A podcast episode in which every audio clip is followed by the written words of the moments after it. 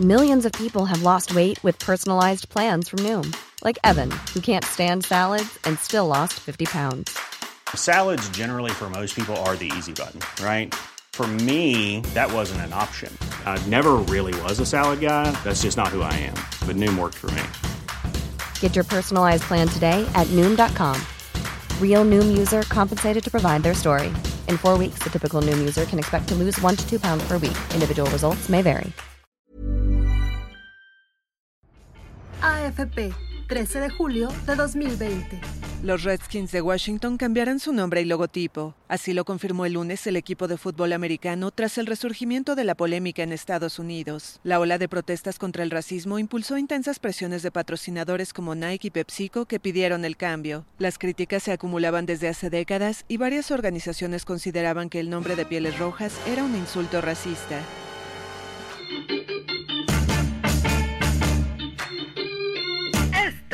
El diario de los deportistas. ¿Qué tal amigos? Soy Jorge Guzmán. Les doy la bienvenida al podcast del Esto. En esta ocasión con dos especialistas, dos hombres del deporte, Héctor Reyes en el mundo del olimpismo, el deporte amateur y Octavio Huitrón, todo un especialista en el fútbol, especialmente el fútbol internacional. Y por ahí tendremos también la opinión de nuestro colaborador Hugo Sánchez, quien nos hablará del tema que hoy nos ocupa y es el racismo en el deporte. Ahora, en recientes fechas, con la muerte de George Floyd a manos de la policía de Minneapolis, pues es lo que detona que los deportistas se unan en esta lucha contra el racismo. Bajo la lupa.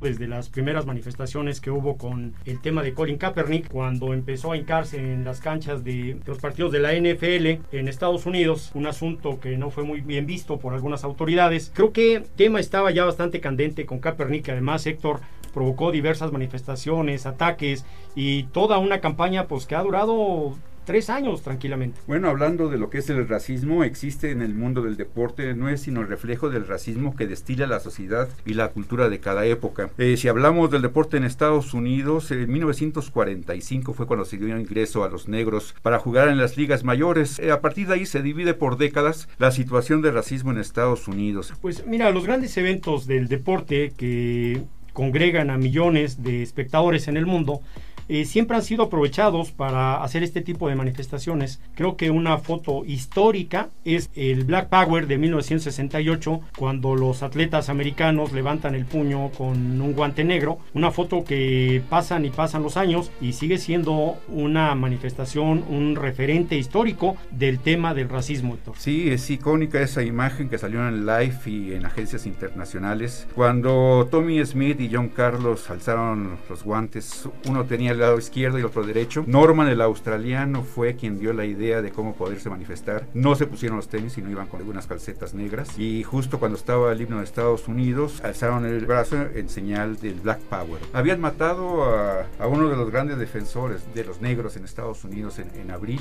Eso fue emblemático porque la situación en Estados Unidos en cuanto al racismo pues siempre ha sido segregacionista y pues había que recuperar la cultura de personas negras. ABC News, 17 de octubre de 1968.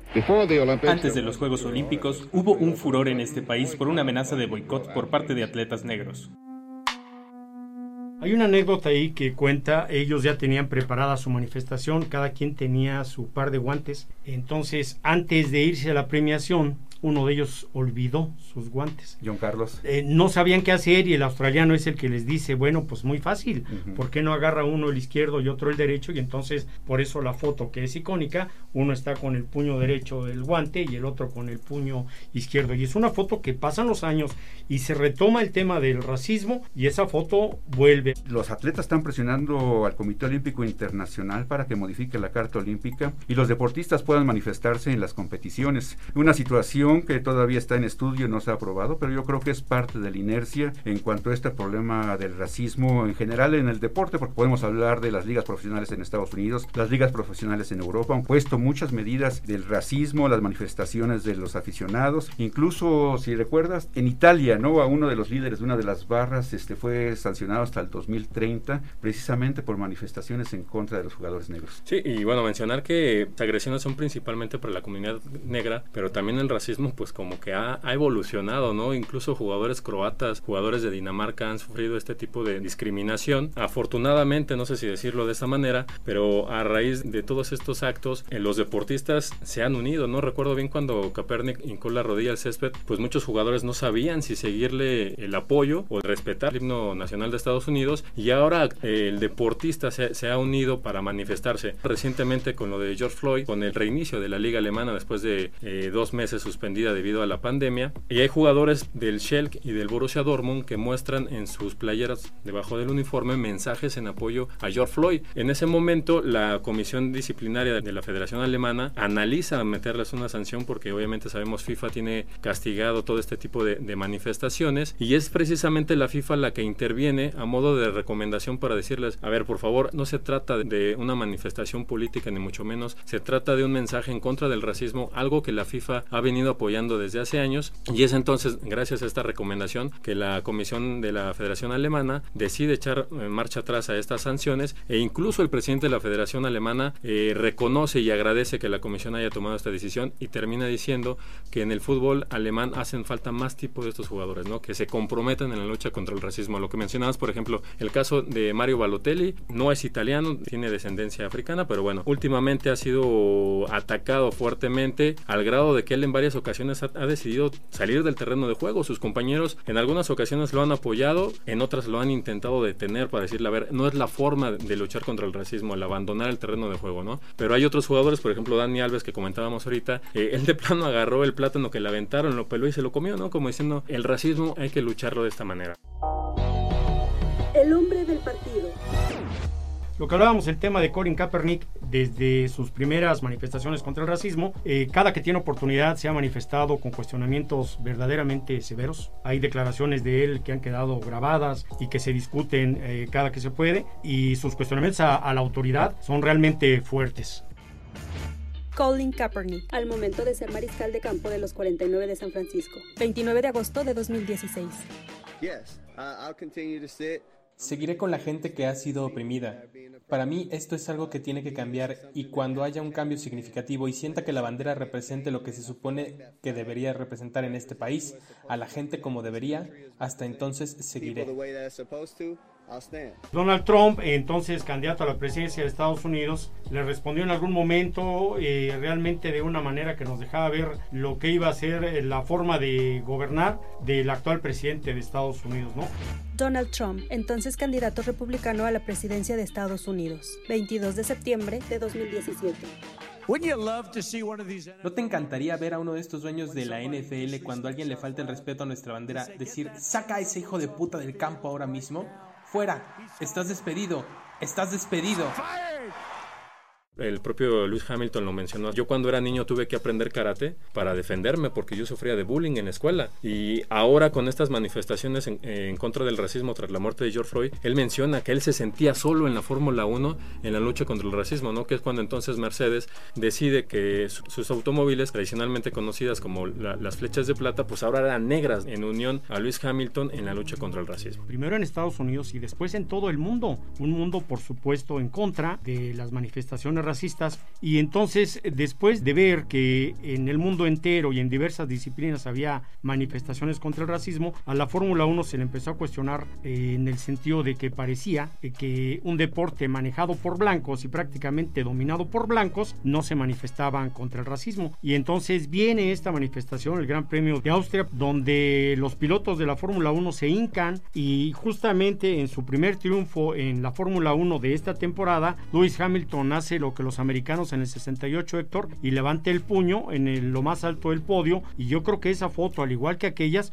va a pasar a la historia. Los negros empezaron a jugar desde los orígenes del fútbol, desde 1888 eh, en Inglaterra. Y bueno, pues eh, no es exclusivo el fútbol de los blancos. A, a, raíz de la ley Bosman, cuando se da apertura, comienza el mayor ingreso de futbolistas negros en Europa. Conviven jugadores latinoamericanos, europeos, negros. Pues han mostrado la solidaridad, ¿no? Entre ellos. ¿Y cómo ven el tema de los Pieles Rojas de Washington que por manifestaciones de grupos defensores indígenas están pensando en cambiarle el nombre, ya es un hecho que le cambian el nombre, el logotipo, este, en una cuestión que para mí parece más racista que el hecho de pensar en el simple cambio del nombre. Sí, claro, eh, creo que en ese sentido ya se cayó en el extremo, ¿no? De pronto también tenemos que tener los pies sobre el suelo y saber diferenciar lo que es un insulto racista a este tipo de temas, ¿no? O sea, el logotipo de los Piles Rojas, pues sí, es un indio nativo, piel morena, pero yo no le encuentro ninguna ofensa a eso, ¿no? Al contrario, el hecho de llevar esta imagen en tu escudo, pues habla de que tú te sientes identificado con esa imagen, o sea, por algo estás adoptando ese logo. Definitivamente también debemos eh, entender que las razas pues ya no existen como hace años, ¿no? O sea, ya con, un mundo tan globalizado, ya podemos encontrar, por ejemplo, jugadores brasileños en la selección alemana, nacieron en Alemania, toda su vida estuvieron en Alemania, y lo mismo, ¿no? En Italia te puedes encontrar, incluso hay, hay jugadores portugueses, y creo que entender ese sentido. Antes, por ejemplo, decíamos, no, es que los alemanes son buenísimos en los penaltis, ¿no? Son de sangre fría y no dudan, y son... Pero ya no, en su selección tienen jugadores latinoamericanos y viceversa, ¿no? También ya acá en América hay, hay jugadores europeos, incluso alemanes, porque a veces catalogábamos a las selecciones, ¿no? Es que los brasileños son buenísimos en el toque de balón, los uruguayos son buenísimos en esto, ya eso ya no existe. Que esto de cambiar el nombre a los Rojas es más racista que cualquier otra cosa que ustedes me quieran decir. ¿eh? O sea, lo están haciendo por una cuestión, según ellos, racista, pero son más racistas al pedir que se cambie el nombre por una cuestión racista. No sé si... No, además identificar a un equipo de tanta tradición como los Piles Rojas, eh, el que sucede este tipo de situaciones, como tú dices, son extremas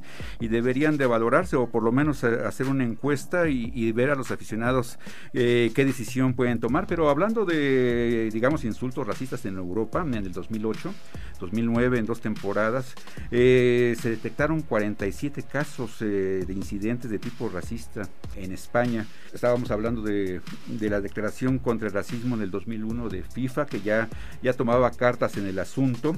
Y bueno, hay, anécdotas muy, muy importantes. Hablábamos del problema de Portugal y España con Musa Marega, Iñaki Williams, Samuel Eto'o o Jesús Gil, quien exclamó no en contra del tren Valencia, a ver si lo matan de verdad. Él se disculpó, le dio 10 mil pesetas o, 10 mil euros en aquella ocasión al tren Valencia. Terminaron en paz, pero bueno, ese tipo de situaciones de presidentes o directivos que, que se refieran de esa manera, como el caso de los Clippers también, ¿no? Eh, con Sterling, que habló en, eh, de manera racista en apoyo a ese equipo. Los jugadores de la NBA se jugaron con calcetas negras y así podemos hablar de muchos ejemplos, pero sí es un tema que eh, ha tomado fuerza y es importante ¿no? que, los valores de por lo menos deportivos olímpicos de ética y de integración sean tomados en cuenta y, bueno pues no hay mejor ejemplo que, el deporte los atletas y, la familia de en este caso del movimiento olímpico traten de que el racismo sea parte de la historia y no una parte cotidiana donde pues se ve el, desprecio del ser humano por el ser humano y tristemente nuestro fútbol mexicano no se salva tampoco ¿eh? aquí ha habido manifestaciones racistas que de repente resultan hasta incomprensibles. Yo la verdad me quedé sorprendido desde la primera manifestación que vi en ese sentido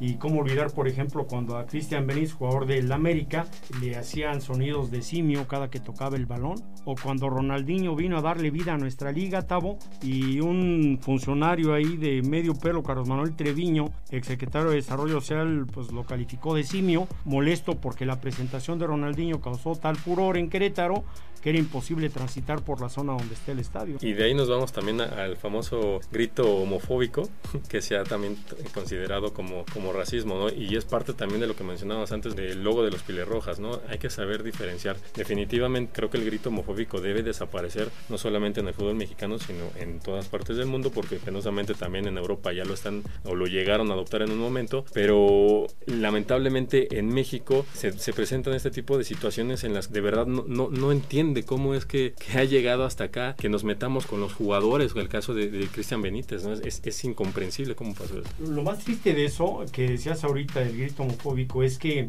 pues ya está en todo el mundo y se vio durante la pasada Copa del Mundo, la FIFA tuvo que intervenir porque en los estadios empezaban a gritar y México está advertido, ¿eh? este, México corre un serio peligro de que en algún partido internacional a nivel de selección se vuelven a escuchar esos gritos y van a tomar medidas que no sé hasta dónde puedan llegar. Incluso tiene ahí una cadenita formada de multas por pagar. Enrique Bonilla, presidente de la Liga MX, 20 de septiembre de 2019 dejar muy claro que no es única y exclusivo hacia la palabra puto. Lo que estamos eh, trabajando de la mano el fútbol mexicano es, es el concepto contra la discriminación y contra el racismo. Entonces, no solo es eh, eh, hablar de cuando griten puto al portero, cualquier tipo de cántico, grito, eh, expresión que vaya en contra de la diversidad, que vaya a favor de un, de un racismo, que vaya a favor de una, de una discriminación, será sancionado. Bueno, hablando de México en los Juegos Olímpicos de 1968, no solamente fue el caso del Black Power, sino también eh, previo a los Juegos Olímpicos, concretamente en el mes de febrero que fue clave, el Comité Olímpico Internacional autorizó la participación de Sudáfrica en los Juegos de México. Pero esta situación de graves consecuencias, gracias a las relaciones internacionales de México, pudo paliar esta situación, frenar el boicot que se venía encima en contra de México con la aceptación de, Sudáfrica por el apartheid. Entonces este, iban a, boicotear a México los países africanos, los países árabes, la Unión Soviética, el bloque socialista. Entonces eh, eh, los Juegos Olímpicos que se distinguen por la solidaridad, por la humanidad que se manifestó, pues no se hubiesen vivido porque finalmente hubieran quedado nada más unos cuantos países, incluso también los, los, los corredores negros o los atletas negros de Estados Unidos estaban ya eh, bajo la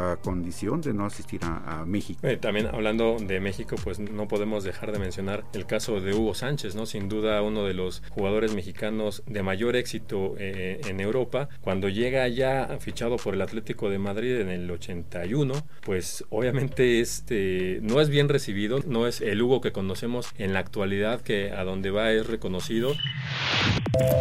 Jugada de pizarrón.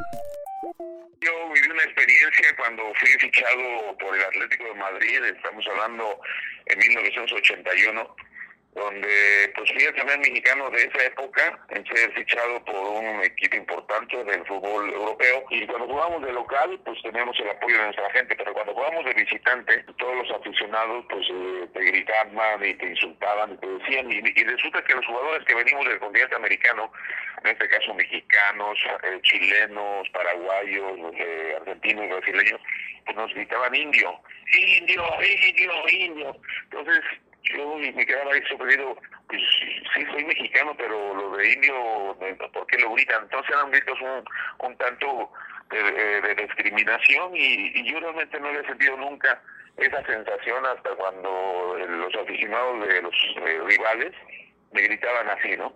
Así que luego en alguna ocasión vi que que había unas eh, declaraciones un tanto perspectivas como queremos futbolistas no mariachis y eso me lo que me hacía sentir era como que el carácter se me fortaleció.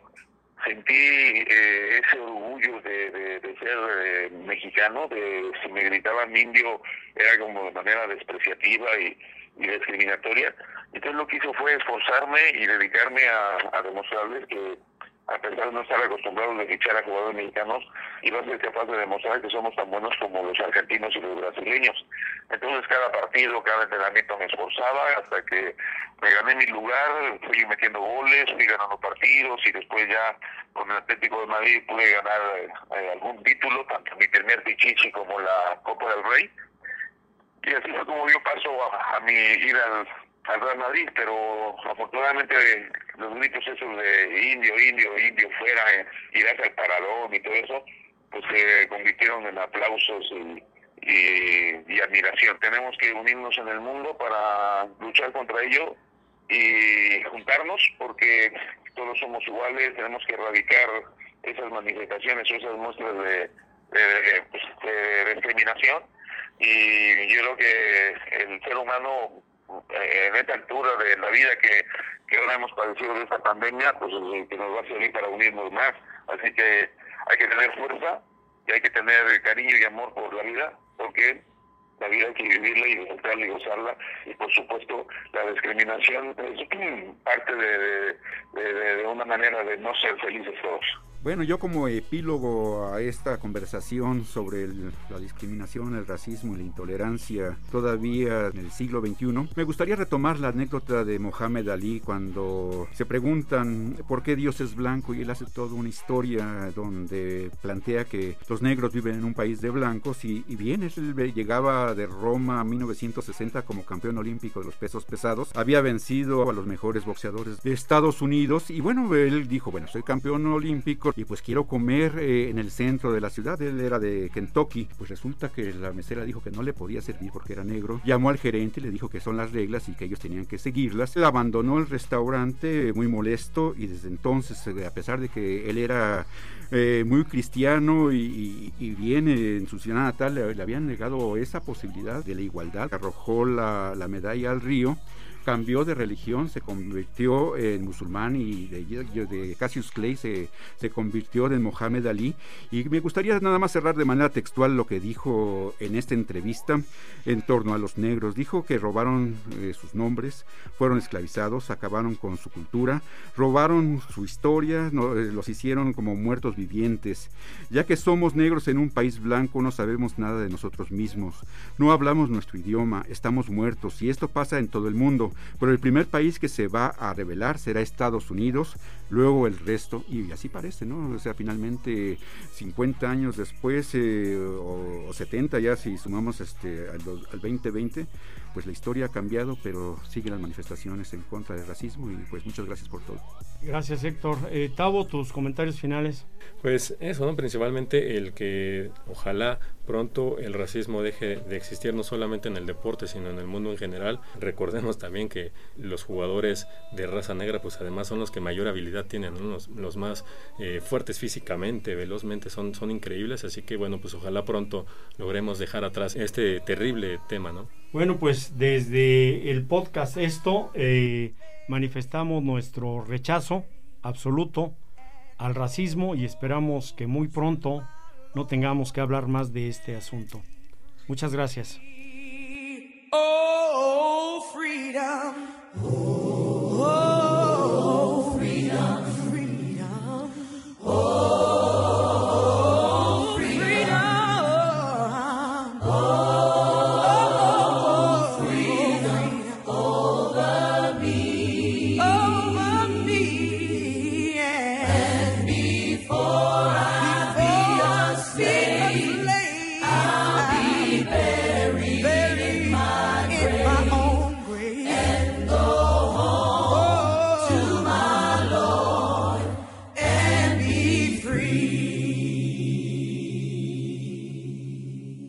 Recuerden suscribirse a nuestro podcast en las plataformas Spotify, Apple Podcast y Google Podcast. Nos pueden escribir en Twitter, arroba podcast o, por correo electrónico podcast arroba Agradecemos a Mitzi Hernández en la producción, también a Abril Villegas y Ángel Rueda en la investigación y recomendamos seguir el podcast Las Claves del Mundo con Víctor Hugo Rico y Jair Soto. Nos escuchamos la próxima semana. Esta es una producción de la Organización Editorial Mexicana.